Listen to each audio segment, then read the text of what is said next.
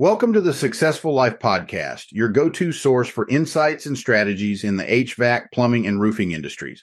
I'm Corey Barrier, here to guide you through transformative approaches to business and mindset. Each episode will explore unique methods, focusing on identifying and addressing the core challenges in your field. Our goal is to equip you and your team with practical solutions that foster growth and success. So, whether you're tuning in for the first time or you're a longtime listener, get ready to dive into a wealth of knowledge and expertise. Let's begin our journey to success together. This is the successful life. Corey Barrier, yeah, come learn with me. Take you down the path of our journeys. This is the successful life. It's time to take what you learned, apply it to your life. It's your turn to live a successful life. You are tuning in to the Successful Life Podcast. Three, two, one, let's go. Welcome to the Successful Life Podcast. I'm your host, Corey Barrier, and I am here with my man, Al Levi. What's up, Al? Hey, I'm here. And you didn't even ask, and you pronounced my name right. Corey, that's pretty impressive. I appreciate that. I did go through your entire book. I don't know how many times you said your name in the book, but I have gone through your book a couple of times, which, by the way, fantastic job. It really has helped me understand more about the internal things that are going on in these trade companies that I would otherwise not have known. Yeah, I had a front row seat for a lot of years. and coming from a family business, I was third generation. You know, family business, especially contracting, by the time you're eight, you're doing something. You're emptying waste cans, cleaning the toilets, riding along with somebody to help or whatever you need to do. And my dad, that was the way we got to see our dad. There's a common story in multi generational contracting businesses. If you wanted to see your parents, you get in the truck and go with them because they're at work every minute. Look, I think that probably gave you a heck of an education, right? Oh, I, I was very lucky. It was very stressful. So there's never been a reason why I didn't pick my tagline when I went off to form this business.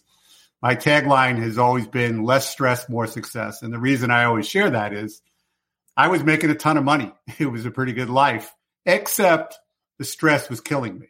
I mean, killing me. And I knew yeah, well, I, one of the more physical ways, I was 246 pounds.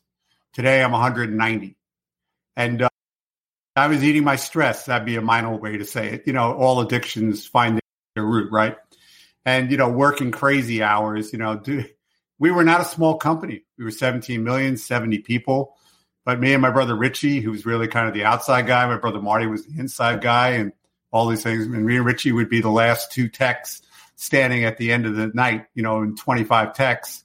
And at 2 a.m., we would have the most ridiculous but most important conversations in our office at that time. Or frankly, because we lived in New York, a diner because we hadn't eaten all day. That's hilarious. That's wild. So you re- you know, and that that really brings me to just one of the most fascinating things about you is that you planned out the three years and we'll get to that. Or I'd actually like for you to talk about that. I just thought that was really, you know, most people don't plan anything out for three years. I mean, that was just really thoughtful of you. So I'd love for you to share yeah. a little bit about that. Well, you know, people know that I'm kind of a systems guy, you know, all about planning, and I am. But I was not born this way. I was a mess. and people look, no, go, yes, I was a mess. So, like most people talk about, you know, your weakness can become your strength. I was in high school, and my mom, my stepmom, who basically raised me because my mom passed away when I was very young. And uh, she had been a high school teacher, and she looked at me and she goes, You cannot go away to college like this. Because I had no study habits. I would try to do something and get frustrated, and I would just quit. And uh, she said, You know, to change your habits. And that really began the beginning of this path of beginning to get ahead of it instead of run over by it. And then I had a lot of great mentors in my life that said if I didn't start doing this about looking up, I was going to end up in a dead end that I don't want to be in. But we all do that as owners because there's just so much chaos moment to moment and it just overwhelms you. So you got your blinders on. And there's times to wear the blinders and there's times to take them off. But if you don't take those blinders off periodically, you're going to do just what I was. You're just going to keep on walking until you go off the cliff. And so you need to pull up and learn how to plan ahead. So I had gotten really good at it. And uh, I knew the time had come. I, I was thinking to myself that I believe firmly in these systems and that I wanted to go off and help the industry. And I knew I could work with any contractor beyond the plumbing, heating, cooling, electric that we were in at that point and make a difference in their lives and their customers' lives and the company life. Because I don't believe I just come to help the owner. I help all three. I help their customers have a better experience, the company go and grow, and then yes, for them to have their life back, which was my goal for myself originally. I wanted my life back, Corey. I wanted my life back. It's really easy to get caught up in the day to day, the going to the job, hustle, hustling, going from one job to the next, and not paying attention to the little things. And I just got finished talking to Ishmael just a couple hours ago. Very similar story. He was a total mess until I don't remember who he said came in. I can't remember now who he said came I, in and helped him. it was it Tom from ServiceTitan? I know he's had a, a lot of great people, but yeah, Tom, yeah, him, one of his big guys. Yeah, and Ken Haynes, I believe, is another one. Yeah, so let me ask you something. I just want to go back for a second. Do you remember what mentor really got that to sink in when you said that you were a mess and you had somebody said you had to straighten up? Now there was a series of people, but what sure. which one do you yeah, do you know?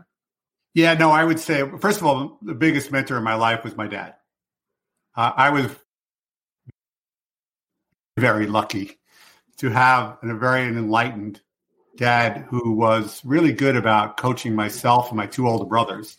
We used to be in business meetings with him, and he his rules of the game was you can sit in the back and listen. You can make any notes you want, but don't interrupt.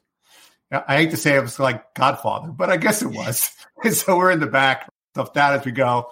And at the end, he would be patiently answer what questions you have. What do you want to know? Because we were serial entrepreneurs. We were in a lot of things besides the home heating business. We were a radiant heat manufacturer. We owned a chain of liquor stores. We had dairy stores. We had multi-state real estate. But my father was very clear. Our focus is on the golden goose. So what was the golden goose? It's the business. But we were concentrated only in fuel oil for very many years. So fuel oil heating, for those who don't know, because typically in the Northeast, think of propane, where you have trucks deliver, they burn it, you know, they use it, service it. That was our model. But I could see that things were beginning to change, and that if we didn't change with it, our business, our lives would be changing. And handing it over to the fourth generation, which is my nephew now, who's full time with my middle brother who's still there, that would not have been able to happen, in my opinion. And really, the catalyst, Corey, was one day I just looked up. Remember, I talked about taking off your blinders? And I just looked ahead and I said, if we don't get into the trades that our own customers who love us want us to do, they're going to have to go outside of us and find someone else. And then we will be locked out of our own customers' basement. And we're not having that. So we had to really master some things, and that's where the system journey takes place. That's really fascinating insight that you had. Cause, well, how? What age were you at this time? You were young, right? I was. Well, you know, like to say, there's series of things, right? I sure. would say when I arrived officially, about twenty. I guess I was 22 years old. By the time I hit 25, I had learned a lot of lessons one of the lessons that I always remember, and that's why I said my dad was so great. I'm in the office. It's probably like six o'clock at night. We're in New York City Union Shop. And then there's a guy at the door who has to be at least 50 years old. And he wants to come in and meet with me. And what does he want to talk about? Not the work. He wants to talk about his personal life and how are things affecting at home. And, and, you know, it's just like a confessional. And he's asking for advice growing up in a dysfunctional family in one way or another and not passing judgment. Sometimes we're very lucky, but the reality is one of the great reasons people came to work with us and stayed for as long as it was is because we were a supportive family environment that they didn't grow up with, that they sorely missed and wanted to be a part of. So that was an enlightening thing. Also at 25, my brother Richie and I are at some seminar, Corey, and the guy on the stage is talking about, and this is, you know, decades ago. And the guy on the stage is going, the average age of the tech is going to be 50. Well, when you're a 25 year old and you're thinking about 50 year olds being out in the field running calls and thinking, Oh my. so my brother and I got busy, you know, building a very rude, crude training center so we could train them up. So we'd be able to break this mold a little bit and get some younger staff in. But we learned a lot of lessons. And the way we typically learn lessons in this field is we fall into a big hole, and then the best of us crawl out of it. And the very best of us, Corey, don't go back into the same hole right away because most people, the inclination is you're out, you go, oh, that hurt. And boom, you're back in the same hole again. There's plenty of holes ahead. And I was lucky enough to, again, have great mentors, but myself as well, that I'm not going back in this hole. I'm going to fix this so that we can move forward. Yeah, 100%. 100%. You look, it's lessons. We learn lessons in life. I don't think about things as mistakes. I haven't always thought this way, but I do look at these things as lessons. And my God, I've learned some pretty hard ones, but they're the most memorable. The ones that hurt the most, the most, right? When you lost the most money or you lost whatever, fill in the blank. Those are the times that you remember, or the times that you had to work your ass off to get out of that hole. And oh, those times, I, I think, I, make I our totally agree. Yeah, yeah, I totally agree. I didn't appreciate it. Let's be clear. At the time, I didn't want a life lesson. I didn't want a business lesson. But you know, when I talk about investing, there were times we invested and we made a lot of money, and that's really nice. There were times we invested, tried something new, and we broke even. Still good. There were times we invested or did something new and we lost our shirt. and so, but I will tell you, we learned our most valuable lessons when that would occur. It didn't stop us from doing things again. It just awakened us to how to do it better. What did we miss? What could we have done better? And just kind of do that same diagnostic. Most of us, I don't know that we do that. We're so busy with the next hole that we're going to fall into. So that was kind of the thing. When you asked about the three years, I was 45 at the time. I had already been in the business 23 years full time.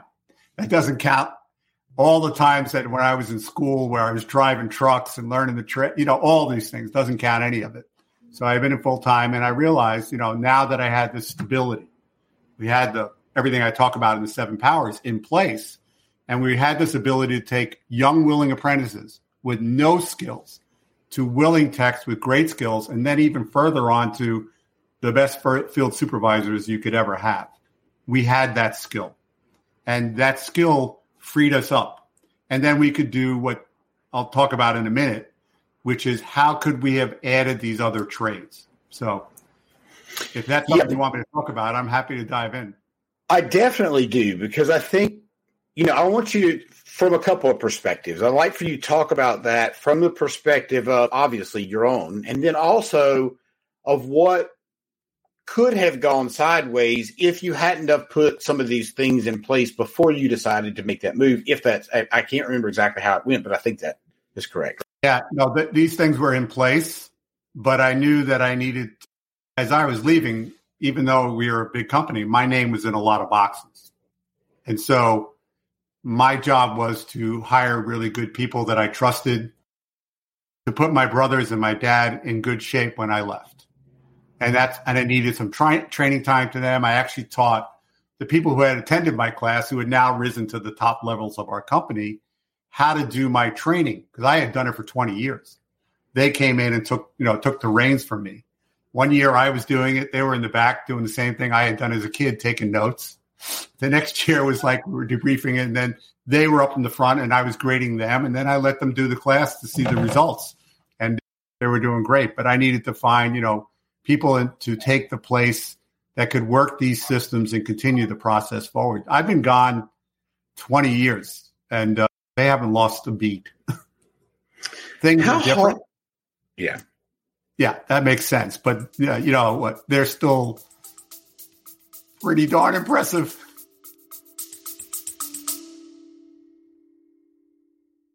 This episode of the Successful Life podcast is brought to you by Housecall Pro. Whether you're looking to streamline your operations, reduce paperwork, or boost revenue, Housecall Pro is your all in one business solution. Transform your business today with essential tools and support designed to drive efficiency and deliver exceptional customer service. To learn more, click the link in the show notes. How hard was it? I mean, you had a plan, so I keep thinking about this. If it were me, I probably wouldn't. I wouldn't have had that good of a plan. But what could have happened if you, like, if whoever, who, if a business owner is listening to this, and maybe he's sitting at five million dollars, and I can't remember how much you guys were at, but let's just say this in twenty twenty three, seventeen million back then, which was big back then. Nowadays, yeah, huge. numbers are staggering. Yeah, for sure. And so, but if you're, let's say you are at five million and you you hearing this and you think, well, I need to add another service because I have, you know, what formula would you use or did you use to kind of map that out? So we got really good at what we are good at, which was the fuel oil business, which is what we did is we created the operating manuals for that business alone. And we hired in my friend who's an industry writer, Dan Holohan, to help write it and run all these meetings, which is why it cost us in today's money about $150,000. And it was a fraction of what I have today. But that was so big and taking control and building the foundation of the what we needed to take care of. I had already worked through other things like how to plan and execute before I, you know, I always tell the story as I was coming off the road working during the day and I needed a project done and I went desk to desk to ask for help, Corey. Nobody could help me because they were too busy. So I just blew a gasket. I said, Well, grab everything you have. This is a paper moment. Come into the office, conference room. I said, Put it on the desk. So this giant mound of paper is there. And we started to sift through it. And what we found out is two people were working on a project and neither one knew that the other one was working on or they were working on what they felt was absolute my number one priority. And I wasn't even clear that it was for me, let alone a priority. So we worked through this pile, and that's where that birth of the master project, top 30, top five got to, and then making the top five come alive. Because you're going to have a crazy week. I don't care what size you are, that 5 million or whatever. I mean, tell me that everything just runs great. You can sit on a beach in Hawaii for a month and you come back, everything's perfect. If you can, stop listening. you mastered it. Yeah. But I doubt it because it wasn't that way for me. So the point of this is we began to put the systems that scale up. I've only worked with two types of companies really family business or really good partners that work together. They're well liked by people, they scale up and they hit the top of the roof, which means that they can't clone themselves. There are no more hours in a day, days in a week, weeks in a month. They just run out of time. So they need the same system or foundation, if you will, which I call the seven blocks. And that's really what they have to do to put a platform under their company as it exists today and then springboard forward. And the other ones are great companies like Tommy who could already generate great calls when I showed up. You know, he's 15 million and not making any money, but he knew how to make the phone ring. The bad news is it's one thing to make the phone ring, but if you can't handle it, all you're doing is just ticking off more new customers and you're just blowing everything out of the way and you're unprofitable and you're just digging a deeper hole. So they too need the same seven systems so that they take control of the company they've already built and then are able to 10 times it with no problem, which Tommy is a great example of doing exactly that and a lot of money at the same time. That's two things, not just great sales and nothing behind it. Phenomenal. And it's fascinating because, you know, you're 100% right. If you have systems and processes in place, is a repeatable. I mean, and as you mentioned, Tommy's a great example. He's it's just rinse and repeat at this point. Yeah, no, he's always innovating. So let's because I know rightfully so, Tommy has a ton of people that follow him as they should, in my opinion. He's one of the rarest people in that with all this growth, Tommy has not changed that much as a person. You know, think that's really kind of, and it's everybody go, well, I cannot is available. Well, that's just the way it is. There's a million things to do, but his heart is still phenomenal and he still cares about people. You know, Corey, when I left my job at 48, I didn't need to work. So people ask, well, why are you doing this for the last 20 years? I believe firmly that if you've been given a gift, you are obligated to give back. Now, I got paid for that, and it was good. But I got to tell you, the money wasn't just for me. Money was for you. Because if you don't put time, energy, and money in, my dad had a great line. he said, sometimes what you get for free isn't worth what you paid for it. He's right. And it's very true. You have to have skin in the game. And so this investing of your time, energy, and money. Now, money is important, but it's not the most scarce asset. Even time you can leverage. It's really about where are you going to spend what I came to call my emotional dollars. So in my wallet, I woke up this morning with only so many emotional dollars. How, when I get to my office, is the best way to spend it? I'll give the example that I always recall. So we were in this awful building that we had been in. It was urban renewal, wiped out our customer base. We had already moved to go service where they had moved to, but we were in this still terrible place. And people were, how bad was it? I go, well, we used to have to drive two miles to get to a restaurant, and we're in New York City. So, yeah, no, it was awful. They were stripping cars in our yard. We had boarded up every window, door, and gate because they broke through it. And we even made the gates breakaway so that we wouldn't have to put them back on. Finally, the final straw about how bad it was. They drove a truck through the side of the cinder block building, and I just said to my family, "We're out. We got to go." That's why I became so good at office design. Who's they? They, as far as? I told my brothers. Oh, no, they, no, talking about the criminal element that was alive and well in New York City in 1990. Was this just random criminal act? 90s was very bad in New York City. Wow. People who go to New York City, you know, mid 90s to 2015, that's not the New York City that I grew up in. It was what I envisioned the Wild West when I would look at that kind of stuff. Yeah, it was crazy, really bad. It's really different now, too. Have you been back recently? I haven't been back. My my family that still lives there tells me about you know the homeless problems, and but that's really, frankly, every city. It's kind of a shame. I don't know too many cities where, because we're in these groups, we talk where it's not much of a problem. But even here, where I'm out in Scottsdale, you know, it's just the nature. There's that's there's a big problem, and you know that's something that's really shocking to me living here in America is that what an addicted society, and I don't exclude myself from that. You know, gambling, drugs, alcohol. There's a whole lot of ways we can go dark, isn't there? There really is. Yeah. And I have an answer. I, I have actually, I, Uh, and I can't base this on 100% facts, but whoever was telling this story, they knew what they were talking about. They were qualified. This is what they said was happening with the homeless. To be, eh, I'm really shocked this conversation went this way, but that you would be shocked, and I don't remember the percentage of the money that supposedly goes to the homeless foundations or the whatever homeless for from the government. Really, majority of that money is paid out to people that are on the board, like of the committees, and, and so they say it, it's pretty staggering from what I understand you know, I don't know all of it, but yeah, it's unfortunately uh, a bit of trickle down. And, you know, uh, just because it's a nonprofit doesn't mean people aren't getting paid.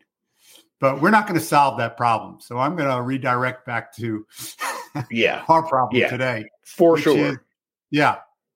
If you have an addiction, and I don't know who doesn't,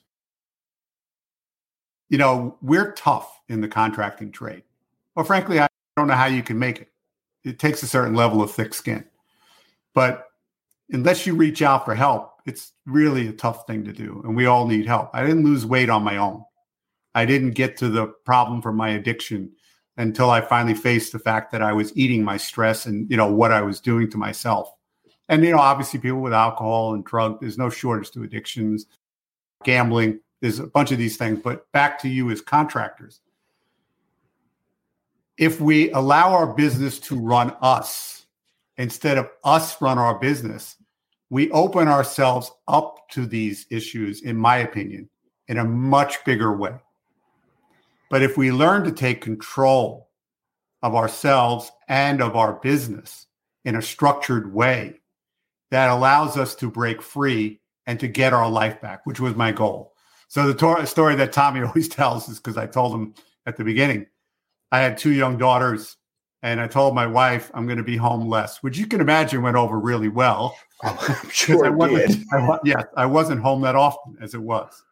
But I told her the reason was is because I was going to focus on being able to take young willing apprentices with no skills to willing techs with great skills.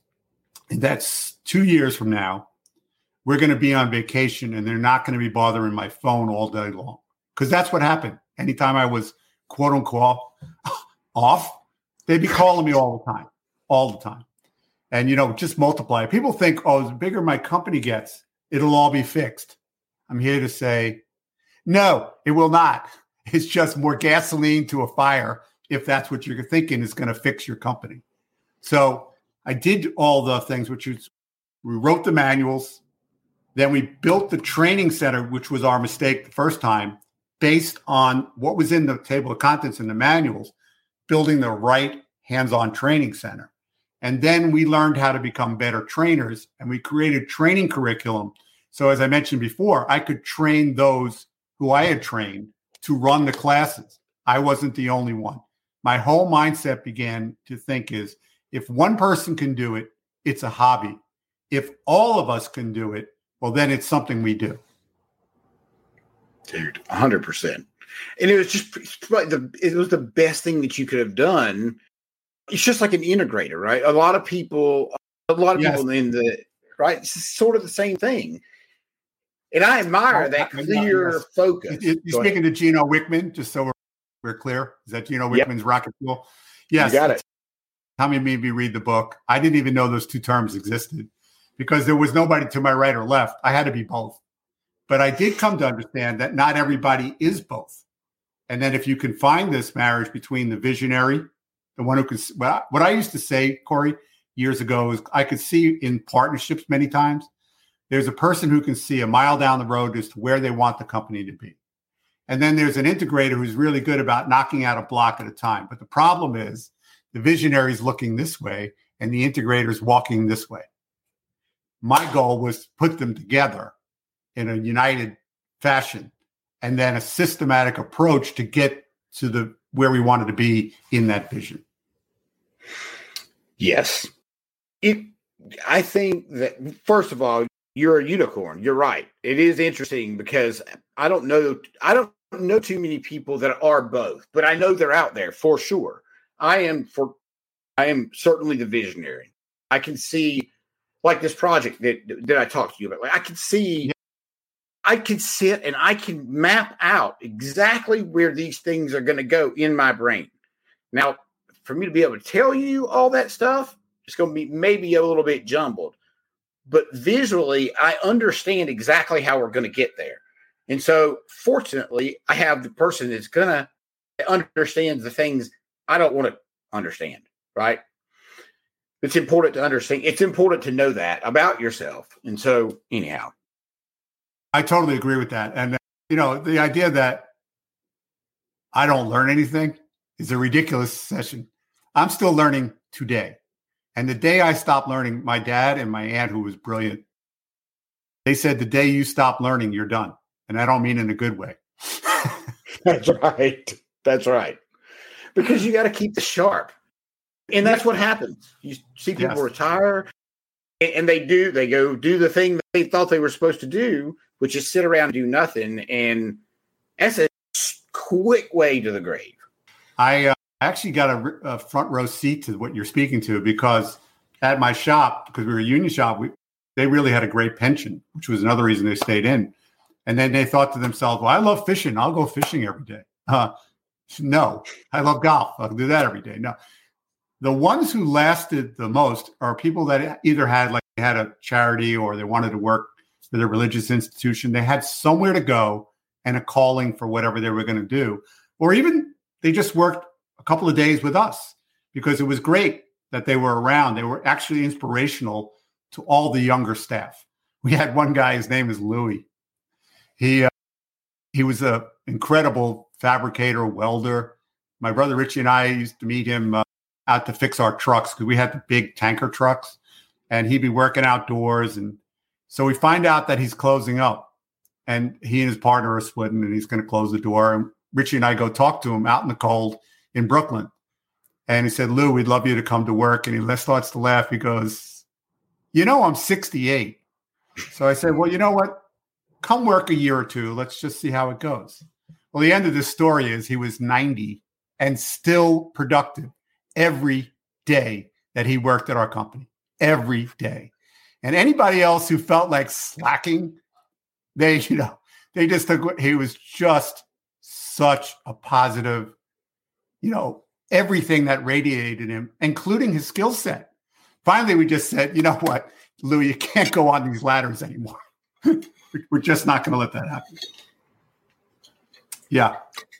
I think that is a good, that's a killer story. And it's a great, great inspirational story for anybody listening because look, and even if you're not 90 years old, if you're 20 years old and you're sitting around and you're not out and you're not out walking or moving around or getting some sort of exercise, look, it's gonna be a hard life. I'm just gonna tell you right now. Look, I was a fat kid.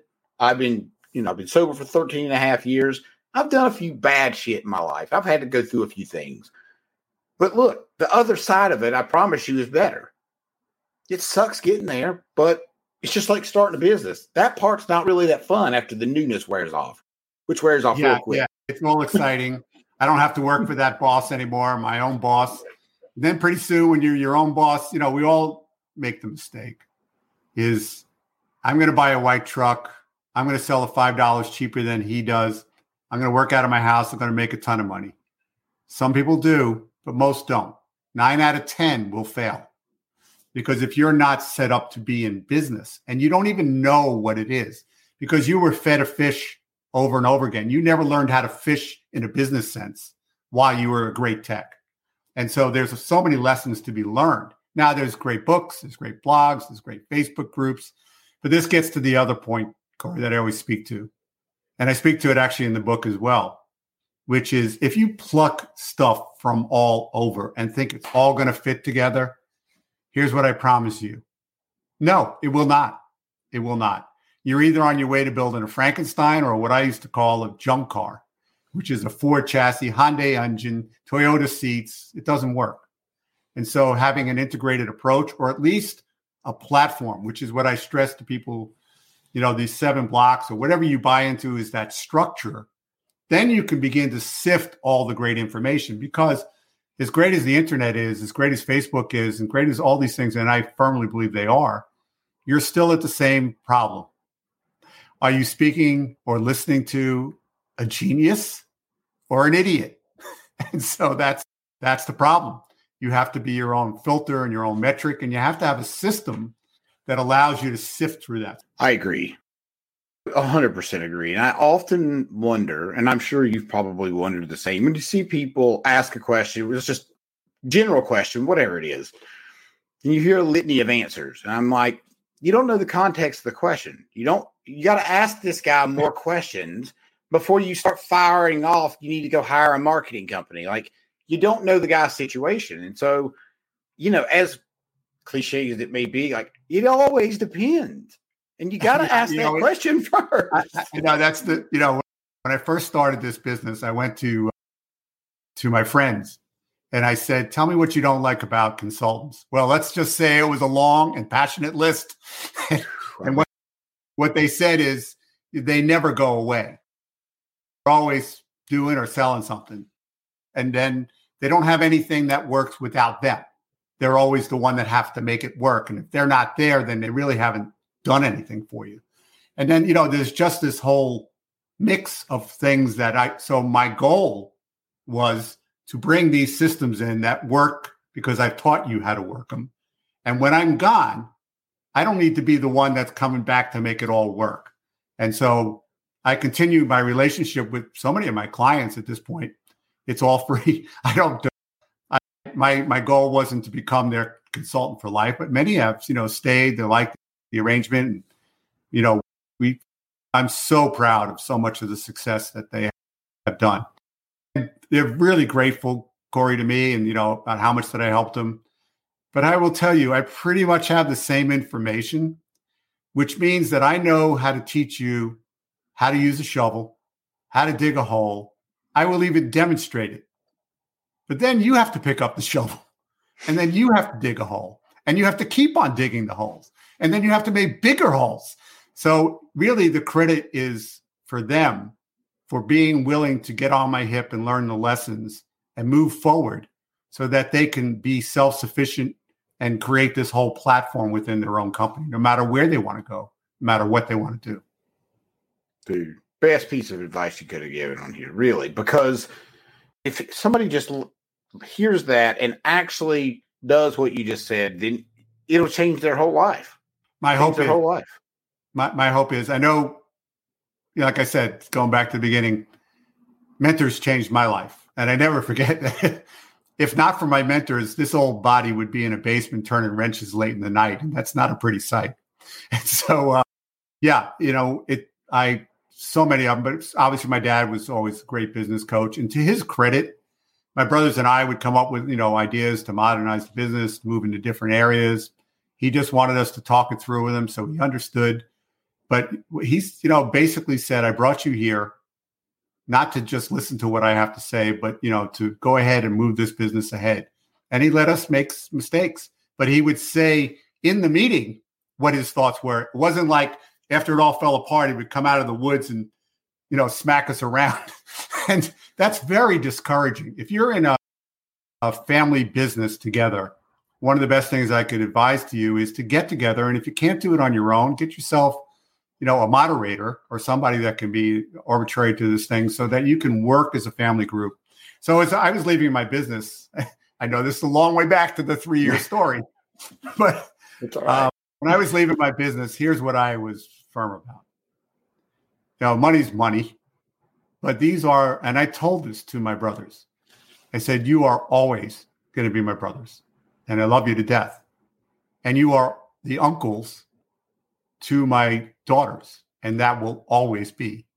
So the three of us have to figure out how to make this work because we're going to be at Thanksgiving dinner together and we're going to enjoy the fact that we do. And I can tell you 20 years on, we are closer than we have ever been. Now, people go, well, that's because you're not there. Oh, well, my friends, you do not know enough because these kinds of things just end up being a- an atomic bomb and people will never talk to one another again. How many stories do you know like that? Tons of so it many. we worked on the personal part of it as well as the business part of it to make sure. And again, I wasn't going to leave him, but I, it was also selfish. and I told my brothers selfishly, I'm going to make sure all these systems are in place and I'm going to make sure the right people are here so that I'm not coming back because I'm going to be working on my business and you're going to be in a good place from here on out. And you know what? 20 years down the road, they are. tremendous. The personal relationships, you keeping that personal relationship with them, without a doubt, set you up. And look, that can be with anybody. It doesn't have, just have to be with family members. But while we're on family members, it's usually a pretty interesting dynamic with family members. It's really an interesting dynamic because usually that, well, I can't say usually. Sometimes it's not the person you think you should be talking to. Sometimes it's somebody you don't even realize in the background that just that can mess things up for you. Yes. Well, my father was really good about keeping our spouses out of the business. He told us very early. And he goes, you know, and then we had buy sells and because you know we didn't want to be part we love our sister-in-laws, but we didn't want to be partners with them and they didn't want to be in the business. And if the kids wanted to come in, we had already put plans into how to do it the right way. So I've worked with a lot of clients to help them introduce their kids into the business the right way versus the destructive ways that can happen. There, the interesting part to me though is I've worked with a lot of partners that were as close as brothers could ever be because they, had this dream together. They started in the truck together. They went off and built this business. And, you know, but so even if you're not blood related, you kind of act like you're blood related. You hang together, you do stuff together. The I just did a, a quick video on one of those things about you can only have one set of hands on the steering wheel. You can all be in the car, you can all participate, but one person needs to do it. So there's a great company I worked up in Rochester, and uh, she had the control of the car. That didn't mean everybody else sat in the car like you're a kid where you shut up and don't say anything. They participated, but ultimately one person is in charge of steering the car. So in that relationship, you guys need to decide how to make that work. Because if everybody's grabbing for the steering wheel, I'm going to tell you it's bad. Actually, it reminds me of a story. is that uh, when we were young, we were in our 20s by the time I, I arrived in, and my brothers and I spent more time doing this, banging heads. And we were micromanaging each other and critiquing each other. You follow how that goes. Ugh. And my father was very, you know, not like he was much quieter. And, and he grew up on a farm, which I always kind of laugh because the farm was in New York City. That's how long ago it was. Anyway, so he says to us, you know, boys, I was thinking that if we all get on the same side of the car and push, we're going to go a lot further and a lot faster. And he walks out of the room. And myself and Richie and Marty look at each other. And then we go, oh, we have to stop banging heads. So that was kind of the informal, okay, you know what, Marty, you do this. Richie, you do this. Al, you do this. And then I was, it was already better because of this illustration, conversation, tiebreaker, you call it whatever you like. Now, I have to tell you, Corey, there's a lot of businesses I worked with that ultimately we paid family members to stay home because they were so destructive. I absolutely believe that. Yes. And probably paid them a handsome salary to stay home, and it was probably well, well worth it.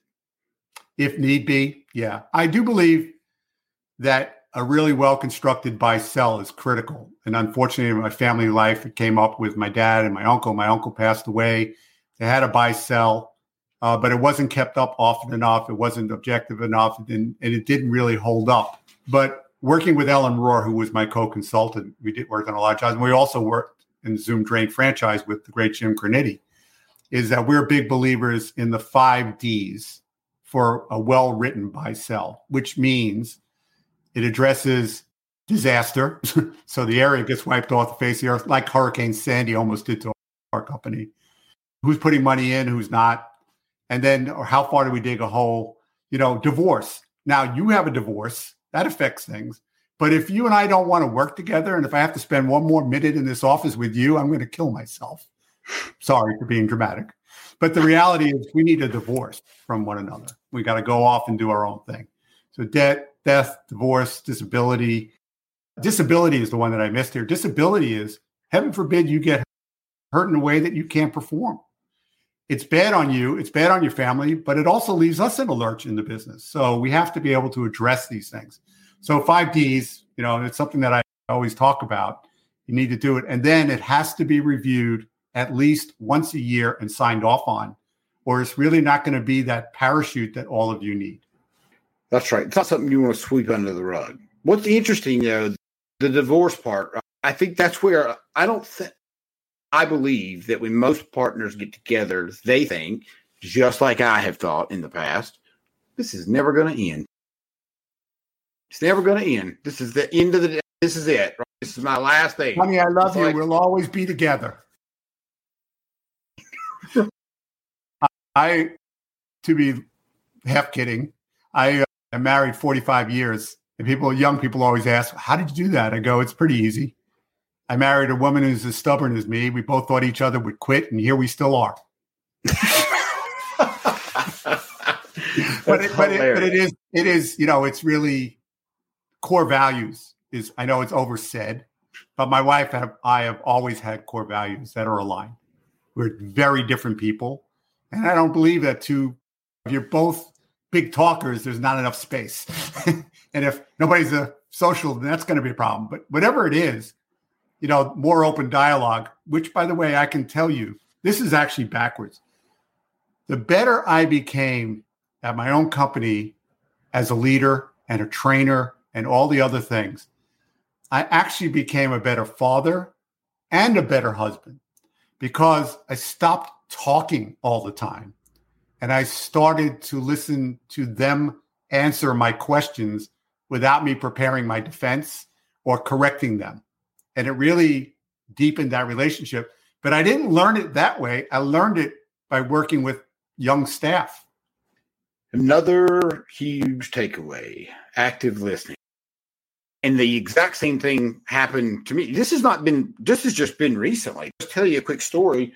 I was I've been sober a little over 13 years, and I, I went to AA for six months, six years, and decided I'm just summing this up for you. My ego got too big, and I decided I didn't need to go back, so I didn't. And I, long story short, I was having a conversation with a guy. I think it was back in October, maybe, and he'd been in recovery about the same amount of time. And I was explaining to him my reason, which was I didn't want to say I am an alcoholic because if you say I am, you know, the words that fall after that, it was really silly.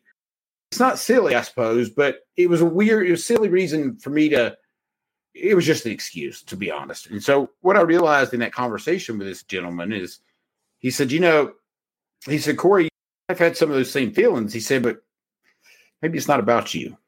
And, and I'm like, that is He's, so good. Yeah, that is said, so good.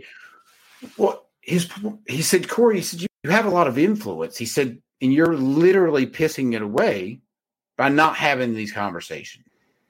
He's right. So I went back to AA the next day, and like my life has significantly gotten better because I'm back on. I'm back in the groove. If that makes any sense. It makes total sense. It, and that's what I was saying is part of the problem. What makes us great as contractors is we're independent, we're hard thinking, we're hardworking, we're all of this.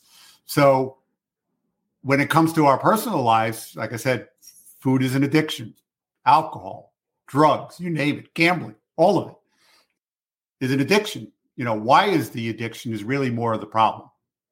It's not the activity you chose to satiate that, it's the why. And what are the triggers? Because we all have triggers. You know I, I, always laugh because i think about how bad was you know my my eating problem. Well i used to route my day so that i would end at my favorite italian deli so i could get a meatball sub if i could work the right stops in the right direction that's when you know you have a problem the second way i know i had a problem is i was in a restaurant in new york city and i'm 6'2 and the guy looks at me at the you know the maitre d and goes, "So what football team do you play for?"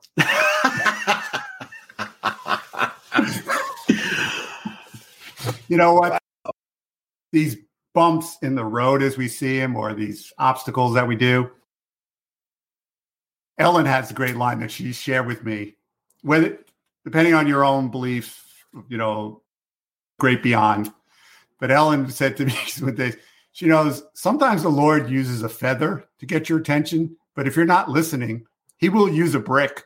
yeah, 100%.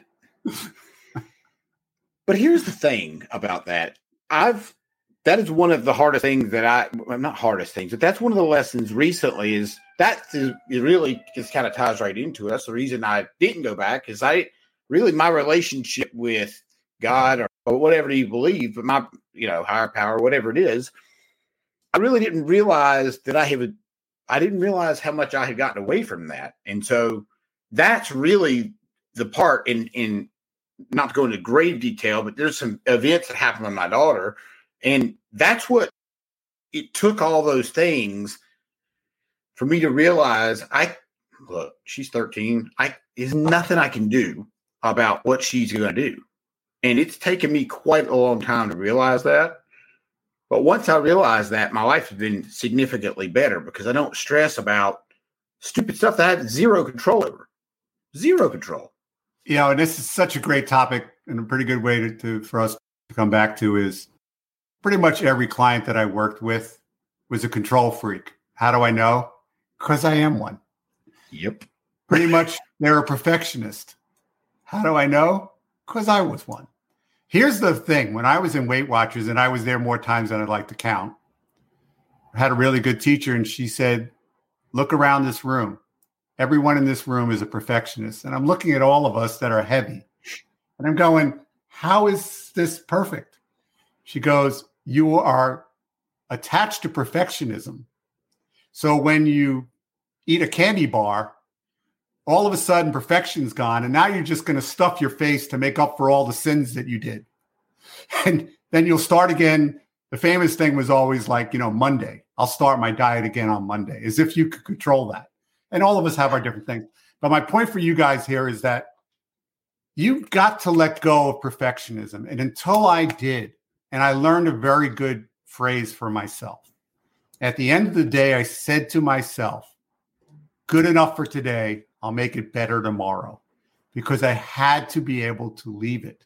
Or otherwise, I was always building my perfect dream car that never got on the highway. And any car on the highway is going to beat my dream car in my garage. That's right. Yeah, 100%. Lots of times you just have to put one foot in front of the next. And that is a great point. You know, I think, and I, I work from home. So, Lord have mercy. It's, I'm not saying that it's necessarily worse, but maybe because I'm I, like, it's not like I have a cutoff. It's not like I could step out one door into another. I mean, physically, I suppose, in my office, but we're in the same building, so or the same house. So it is sometimes really hard to differ, differentiate. I can't say that word. Differentiate. I, I, won't even. Yeah, because it. I'm a, I'm such a wordsmith. Oh well, hey. I, I have. I'm such a wordsmith. I have two editors. My wife and Helena, who edited my book for me. Yeah, that's how good I am. Yeah, no chance I edited me. I, I certainly had somebody do my book. I, am dyslexic. Well, so. I'm dyslexic. And Are you really? Yeah, yeah. All of us. You know, a lot of contractors, a lot of contractors are dyslexic. A lot of them have ADHD, which is why yeah. I actually love working with them. so uh, really, I'm look out. I'm dead serious. Think about this. I cuss a lot. Tamp it down here, but I still I came cuss to New York and I cussed a lot. And then when I got trained to be what I did, they said you can't curse anymore. So I had to come up with words that are close to it, cover your anatomy. A hundred percent. But you got to be able to read the room too. And I know yes. that you know when you're in the presence of somebody that you can have that maybe a little bit trashier conversation, maybe not trashy is the right word, but a little bit more spicier a little more colorful. Colorful. Yeah. Let's go with colorful. Yeah. Yeah, spicy was a terrible rebound on that. Wasn't it. yeah, colorful conversation. And it and I've not always been able to read the room. Sometimes you know, sometimes that for sure have not read the room. Corey, you and I both love sales, and I was yeah. great at sales. And the only reason I got good at all this other stuff is because my team blew it up. So I had to come back and do all this other stuff. But I really was awful at sales. People kind of laugh because they've seen me on stage and how and I've taught so many people how to be good at sales. It is a very learnable skill if you can do it in a systematic way. And of course, I have a systematic way that I taught people how to do sales, but I did everything wrong. I stared at my feet. I was shy. I muttered, never made eye contact, you know, just everything you could do wrong. Till I finally learned how to do everything right. But it's one step in front of the other. Is it I'm awful at sales, and tomorrow I'll be the best salesperson ever in the world? But that's kind of how we jump. You know, it's this great vision. Getting back to the vision. If you say to yourself, I'm going to become better at sales, I'm going to serve my customers better because that's the essence of sales. You can be that tomorrow, tomorrow, not six months from there, not six years from now. You can be that tomorrow. Will you take one step in that direction and keep it? Because if you do, you're moving ahead. Even the expression, which I used to hate, two steps forward, one step back is progress. You know, depending on how much time you have, Learn how to take two steps forward and stop going backwards. Well, here's the other thing. You don't have to have some slick thing to say to, to the customers. You don't have to try yeah. to you don't have to do any of that. In fact, it's the worst thing you can do because they already expect that. I'm sorry for laughing because as soon as you said that, Corey, I went to my dad. You remember I mentioned I was bad at sales and I wanted to get better, and my dad was great and he was anything but what you would expect. He was quiet, and when he would sit in, in a call, because I would go with him as he was talking like this loud, people would begin to lean in, and they just saw he had a huge smile on his face, and he would ask questions and he would make notes. But everyone who sat with across from him knew that he was there for them. That was the, if I can only tell you in eight seconds what you should do. So anyway, I said to him, "Dad, you have a great closing line, so I could be better at sales." And my dad looks at me and he starts to laugh. And I go, What's so funny? He goes, Al, if you need a great closing line, you've really been bad up to this point. That's the truth. That's so true. it's true. It really yeah. is. No. no, all I was going to say is I got to the point where you mentioned about kind of, I was so passionate that people would stu- interrupt me as I was making my sales presentation. Go, you know what, Al? Sounds great. Let's. How soon can we get started? You know what? I'll get to that in a minute. Let me finish this point. They're begging you to take their money. Begging me to take their money right now. That is so funny. That is so funny. So that was you great. That was a great. active, active listening. Oh, dude. It is one of the most important things. Look, there's two things that anybody listening to this call, if they were to do better today or tomorrow, let's say today, there's two things that you could do better today. Just learn how to be a good active listener, which just takes practice, and follow up on your damn leads. Yes. When I would get into a sales slump, my dad always said to me, make one more call, stop by one more customer. But the analogy that I locked into my head is you're swinging a pickaxe at an iceberg and you're not getting anywhere. And you're entitled to feel like you want to quit. But you also have to remember one more swing might break this whole thing open. And that's what I was willing to do. And so many more talented people than me just got up against that iceberg and go, well, I'm done. And, uh, you know, I just, I never thought of myself as like super talented, but I knew what my super talent is. I'll still be going when you quit. Yeah. Yeah. It's not a common trait with people coming up either. I'll be honest. It's just not. I have a, a mixed feeling on that because I train so many millennials all around the country. And when they know their why, because they're not going to just do stuff, but if you spend the time early on with them about why you do what you do and how it helps people and how they can get the future they want, they are not just good. They are phenomenally good. Listen to me, all, everyone I'm talking to here. Now, I haven't worked as much with the next Gen Ys and Gen X, but that is happening more. And I haven't found a break. It's pretty much the same thing. You better be really good about your why. Once again, a thousand percent. And look, that will work in any generation. Doesn't matter. I it is. absolutely agree. Absolutely Yeah. agree. Yeah, hundred percent. It will absolutely. Yep. But it takes patience. It takes good questions. It takes you wanting to spend some time with that individual to learn about that person, not so you could sit and talk to him. 101. So, what makes you think customers is the only place that applies? It applies to the people at your shop, it applies to your kids, it applies to your significant other. You know, shut off the microphone is what I was told and open up the receivers. Yeah. So many people get that wrong. And it's fascinating whenever somebody answers a question or answers me with something that is totally irrelevant. I just didn't think that sometimes people don't even know, right? They don't even know that they're answering you in this irrelevant way lots of times because of that, right? This is biggest mind control device on the planet. I make them turn their phone upside down or put it in a drawer because I didn't always, I always knew this was a distraction.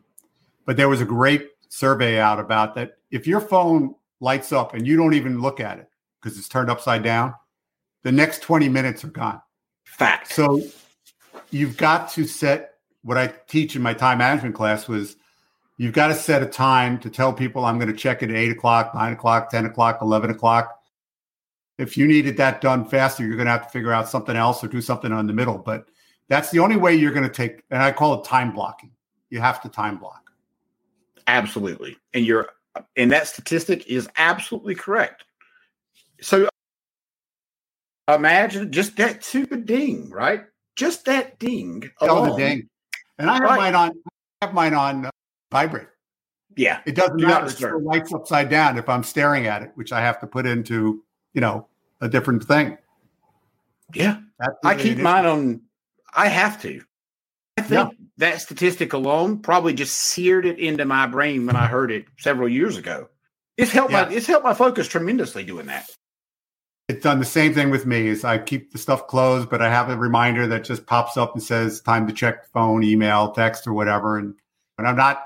You guys get pounded from every way, but as a company owner, the more you get people who that report to you or to your managers to know what they need to do, you will start to get your life back and they will feel more empowered. And that, yes, is org charts, manuals, staffing power, all the things that I still do and do online these days. It applies to you. So, whoever you decide to go and find it or buy it from or make it yourself, it's the best work you will ever do. You know, it people like to know if you're the boss and I'm working for you, I want to know you got a freaking plan if you're in charge of my checkbook. If you're in charge of my check, you know? Yeah. Well, really? I, I, got, I chose to get in your car. So right. Why and where are we going? Yes. One thing I want to point out before we wrap this up, and you said something really hit home that I hope if if you could be that big brother, right? I don't mean big brother go out and get drunk, not that big brother. the big brother that, like we just said with the active listing, and just taking an interest in them, something completely outside of work. It'll change the game for you. It'll change the game. I think, you know, it's uh, people don't care what you do until you show them that, that you care. And right. so for me, it was learning a balance. We're not born managers, especially if, like, I was a technician working in the field. What qualifications was that for me to be a manager? And when you appoint your best tech to all of a sudden be this field supervisor that I talk about, how did they become a boss? Or, well, they watched horrible bosses and they decide they're just going to be an SOB to everybody, or they're going to be everybody's buddy, and it's not either one. So there needs to be some training skills, but you need to work on your own leadership skills. I went to a lot of great training years and years ago, and I read some of the best books out there. And then I learned and did my own self debrief and how I could get better and better on it. And I was, you know, measure the results because that's the only way you do. Yes.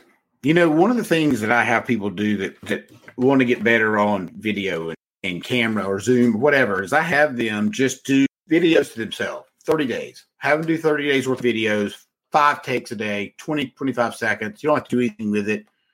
Massive change happens, you know, because you can see yourself. And, I, and that I'm going to try and be respectful of the time here. Yes. So when we finally decided to, we had the manuals, we were building the training center, going to take this training in. My great friend Dan Holohan says to me, who was a phenomenal speaker as well as knowing his subject, you know, monster. I was very fortunate to have this great person be my influence he goes out the only way you're going to become a better trainer is you have to videotape yourself so i was videotaping my class corey i turned to write something on a whiteboard and i wrote for 15 minutes and never looked back and the only reason they didn't throw anything at me is because i signed their check but because i watched the video and i saw what i was doing and what my face looked like i didn't even need somebody i just began to self-correct every time I would run that thing. That's what made a yeah. difference. hundred percent. Well, Al, this has been tremendous conversation. It's been a really lot of fun for me. It. I really always appreciate the this perspective, and you know what, guys. I know we bounced all over the world here, but it was all good information because your business is not separate from you. Matter of fact, your 10 golden rules for your business need to be aligned with your 10 personal goals. 100%. Al, where can they find you? You can find me at what you see here, the seven power contractor. So the seven, number seven, powercontractor.com. I offer a free 30 if you guys go to connect with Al on that page at sevenpowercontractor.com. You're a contractor. Let me know you want to have a free 30. I'm happy to do it. It's my give back to the industry. And I will put that link in the show notes so you don't even have to go looking for it. There you go. Thank you, my friend. Thanks. My pleasure. For now. Thank you for tuning in to the Successful Life podcast. We hope today's insights have ignited your passion and provided tools to shape your leadership journey. Remember, greatness is a journey, not a destination. Continue your pursuit by exploring more resources and insights over at CoreyBarrier.com. Until next time, keep leading, keep learning, and keep striving for excellence. Stay inspired, and see you on the next episode.